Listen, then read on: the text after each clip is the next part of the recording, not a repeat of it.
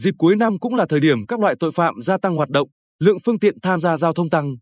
Do đó, Công an tỉnh đã phát động đợt cao điểm tấn công, chấn áp tội phạm dịp Tết Nguyên đán Quý Mão 2023 trên toàn tỉnh nhằm đảm bảo an ninh trật tự, an toàn giao thông, ngăn ngừa các hành vi vi phạm pháp luật. Thực hiện chỉ đạo của Ban Giám đốc Công an tỉnh, ngày 15 tháng 11, Công an các địa phương trong tỉnh đã đồng loạt ra quân thực hiện cao điểm tấn công chấn áp tội phạm, đảm bảo an ninh trật tự và an toàn giao thông Tết Nguyên đán 2023.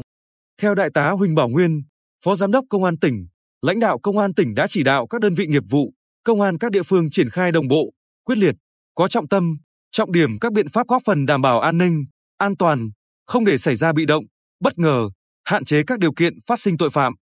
Đại tá Nguyên nói, đấu tranh phòng ngừa tội phạm là nhiệm vụ thường xuyên, liên tục của lực lượng công an. Đợt cao điểm này phát động nhằm tăng cường hơn nữa, chủ động hơn nữa trong việc kịp thời phát hiện, đấu tranh, ngăn chặn hành vi vi phạm pháp luật. Qua đó góp phần kiềm chế, kéo giảm tội phạm, tệ nạn xã hội, tạo môi trường an ninh, an toàn, lành mạnh, phục vụ nhân dân vui xuân, đón Tết. Trên tinh thần đó, ngay khi đợt cao điểm được phát động, công tác đảm bảo an ninh trật tự, an toàn xã hội và trật tự an toàn giao thông từ sớm, từ xa, không có vùng cấm đã được triển khai quyết liệt. Khoảng 23 giờ ngày 15 tháng 11, tổ công tác thuộc phòng cảnh sát cơ động công an tỉnh trong lúc tuần tra qua ngã ba Phú Tài thuộc phường Trần Quang Diệu, thành phố Quy Nhơn phát hiện ba người đi xe máy không đội mũ bảo hiểm nên tiến hành kiểm tra hành chính. Qua kiểm tra, phát hiện ba đối tượng cất giấu 1,34 gam ma túy.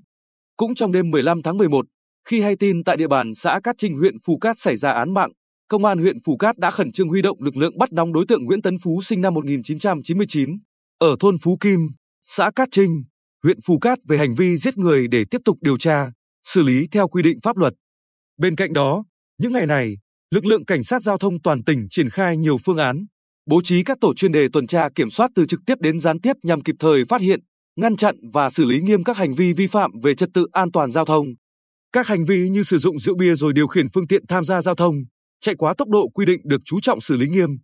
Điển hình, tối 19 tháng 11, anh nhà thiết kế ở huyện Tuy Phước bị xử phạt 7 triệu đồng và bị tước giấy phép lái xe 22 tháng vì điều khiển phương tiện tham gia giao thông mà trong hơi thở có cồn.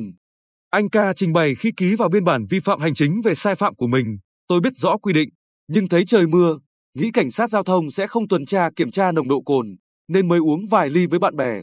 Cũng trong tối 19 tháng 11, anh NML tài xế xe tải chạy tuyến Khánh Hòa Nghệ An bị lực lượng cảnh sát giao thông thuộc trạm cảnh sát giao thông Tuy Phước xử lý vì hành vi chạy quá tốc độ quy định từ 10 đến 20 km/h. Với lỗi vi phạm này, anh L bị xử phạt hành chính 4 triệu đồng và bị tước giấy phép lái xe 2 tháng. Với sự chủ động ngay từ đầu đợt cao điểm,